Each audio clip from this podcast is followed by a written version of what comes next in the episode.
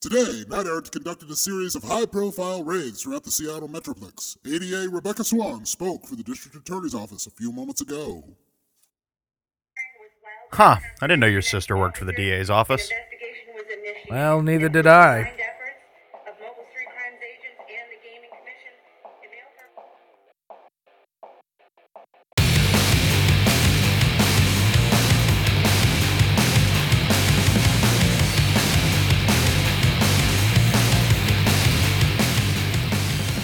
Chums, it's time for another episode of everyone's favorite podcast. That's right, Deniable Assets is back. I'm Wolf. And I'm Mr. Clean. So, was anyone watching the news earlier where they talked about the massive drug bust here in the Emerald City? Well, if you were, then you're probably thinking to yourself, man, I can't wait to look up the best way to begin making drugs so that I can sell them for a massive profit. Now, I would never want to intentionally burst anyone's bubble. Uh huh, sure. Oh, shut up. Just wait until the end of this episode before you decide that cooking up drugs in your basement is the best thing for you to do. That's right, today, Chummers, we're going to be talking about drugs. Stick around, you might actually learn a thing or two. Narcotics have been around since the dawn of time. The word comes from the Greek narco, which referred to any psychoactive compound which induced sleep. Fast forward to the second half of the 20th century, and the common de- definition of the word was born. Today, narcotic is a blanket term that covers any drug which is in violation of UCAS regulations and therefore totally prohibited. Weed, coke, trance, ice, jazz, zen, whatever you're popping to enjoy your evening or get yourself through dinner with the in laws, more than likely, it's illegal in your neck of the woods, especially in the UCAS. And we've all grown up hearing from our parents, if you were lucky enough to have them, that drugs are bad, okay? And don't misunderstand the intentions of this episode. Look, you're adults, hopefully. You can make your own decisions on this matter. In 1971, President Tricky Dick Nixon declared that public enemy number one in America was drug abuse.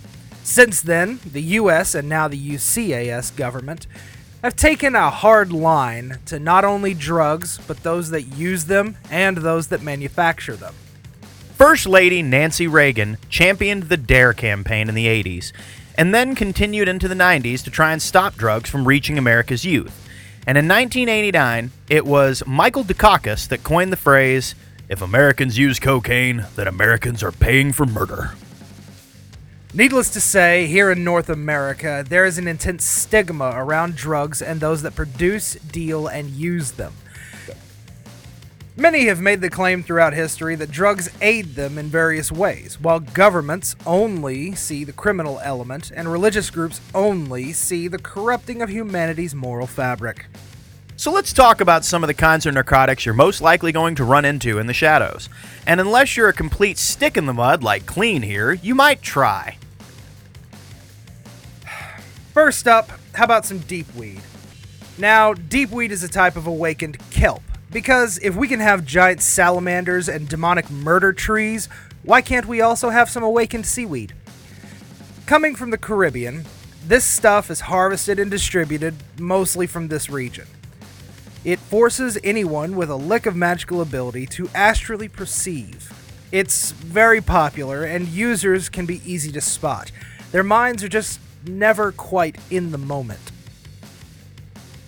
Let's see. You've also got kamikaze. Bet you know what that means, don't you? Yes, it means divine wind. And that would be correct. Kamikaze is a combat stimulant. So, like a few drugs out there, it was designed to push your body to the limit and beyond, and not just alter your mental state. Like its name implies, kamikaze is kind of a last resort drug. Now, I'm sure that since I've said that plenty of you will post and say, Nuh-uh, my friend took kamikaze the other day and he's still alive. Well, okay, I'm sure there are responsible kamikaze users out there, but I've never met one. Last guy I knew used kamikaze, popped so much he died, about 30 seconds into the fight. Except his body didn't scan the memo, and he just kept on swinging. Then there's Bliss. It's an opiate, so that means it's made from poppy, just like good old smack. Like smack, it's used by people who are looking to escape the world for a little while. They don't end up chasing the purple dragon like heroin addicts did, but they can become addicted to the numbing and euphoric sensations that bliss provides. You know, probably more dangerous than kamikaze is nitro. Now, nitro is a cocktail of different drugs all rolled into one. It's really popular with troll gangers, and not even their size can save them from the stuff. It has easily killed some of the most drug tolerant people I've ever known. It makes them feel like they're invincible, and to the neophyte combatant seeing its effect for the first time, you'd think those big bastards are invincible. Those that do survive its use do tend to become chatterboxes, though. Moving on, we come to the party drug of choice for the last century.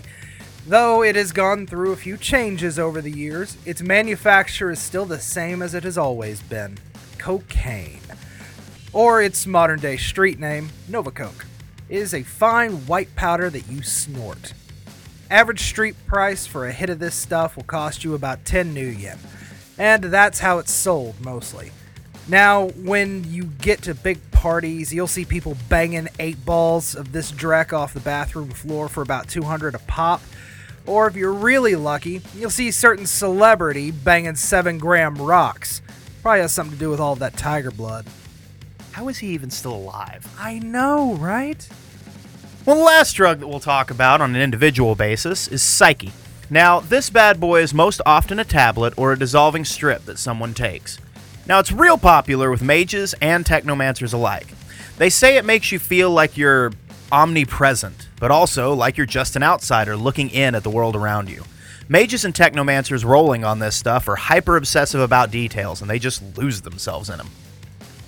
There are a lot more drugs out there on the market than just those chummers, but in our work related activities, those tend to be the ones we run into the most. So, you know what these drugs are, you know what they do because you've used or seen others use them. But from whence doth this magical elixir cometh? Well, let me tell you, Horatio. Who's Horatio? Quiet. Different drugs come from different places, and some of them can even come from your own neighborhoods. As mentioned earlier in the episode, deep weed is a type of kelp found in the Caribbean Sea. So, the most frequent manufacturers and distributors of this product are going to be gangs and syndicates running out of the Caribbean League. Bliss, on the other hand, is a synthesized opiate. Opiates and their origin drug opium are made from poppy flowers.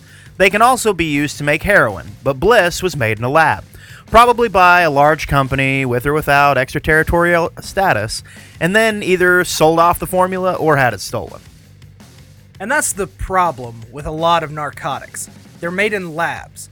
Chemically, they're designed and perfected to accomplish a certain thing. While this is good for people trying to develop vaccines and cures, it can lead to insanely powerful and addictive substances. Cocaine is made from coca leaves, which are, like poppy flowers, naturally found in the environment. But then they are taken and further refined into the products like Bliss and Novacoke. Psyche is also a lab made narcotic, but don't think that it comes from some nice corporate lab with testing and regulation. No, like bootleggers in the early 20th, this Drek is probably made in a bathtub in someone's backyard. It's got equal parts methamphetamine and bird crap floating in it. Narcotics is a money making industry. As discussed in our episode on the ghost cartels, they make enough money to fund small South American countries. They pull in money to the tune of a hundred million per month. That sounds awesome, right? You've looked up the formula for cram, You've already ordered the ingredients, and you're shopping for the lab equipment. But here's what those cartels have that you don't power. With all that money, they've got protection, and they have enough money to make people, small corps, and government officials loyal. They've established networks for distribution, unpaid labor for manufacturing. They are decked to the nines. So, what are you going to do? Peddle the Drek out of the minivan you take your kids to soccer practice in? When I was serving time in Texas, I met an old Azatlaner man while in the pen. I unknowingly sat across from him in the mess hall one day, not realizing that he was sitting alone for a reason.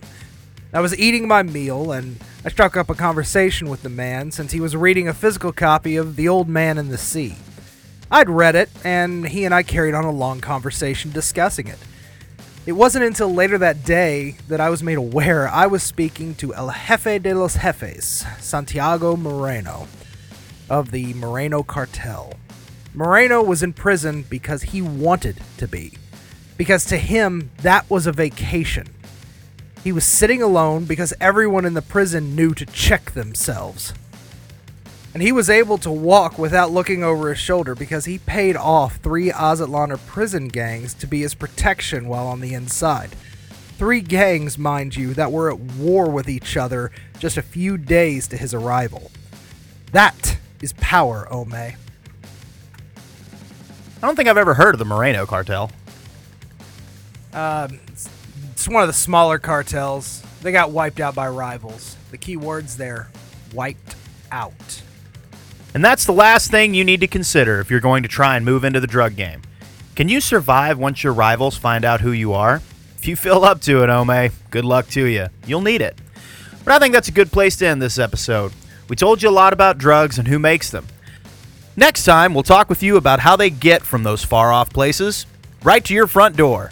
Next week, it's all about smuggling. But until then, I've been Wolf, And I've been Mr. Clean. and this has been Deniable Assets. Good night, and good running, chummers. The music for Deniable Assets is written and performed by Johnny Crew and the Meltdowns. Support Deniable Assets team by donating to our Patreon. Email us at realdeniableassets at gmail.com and follow us on Facebook at the Deniable Assets page.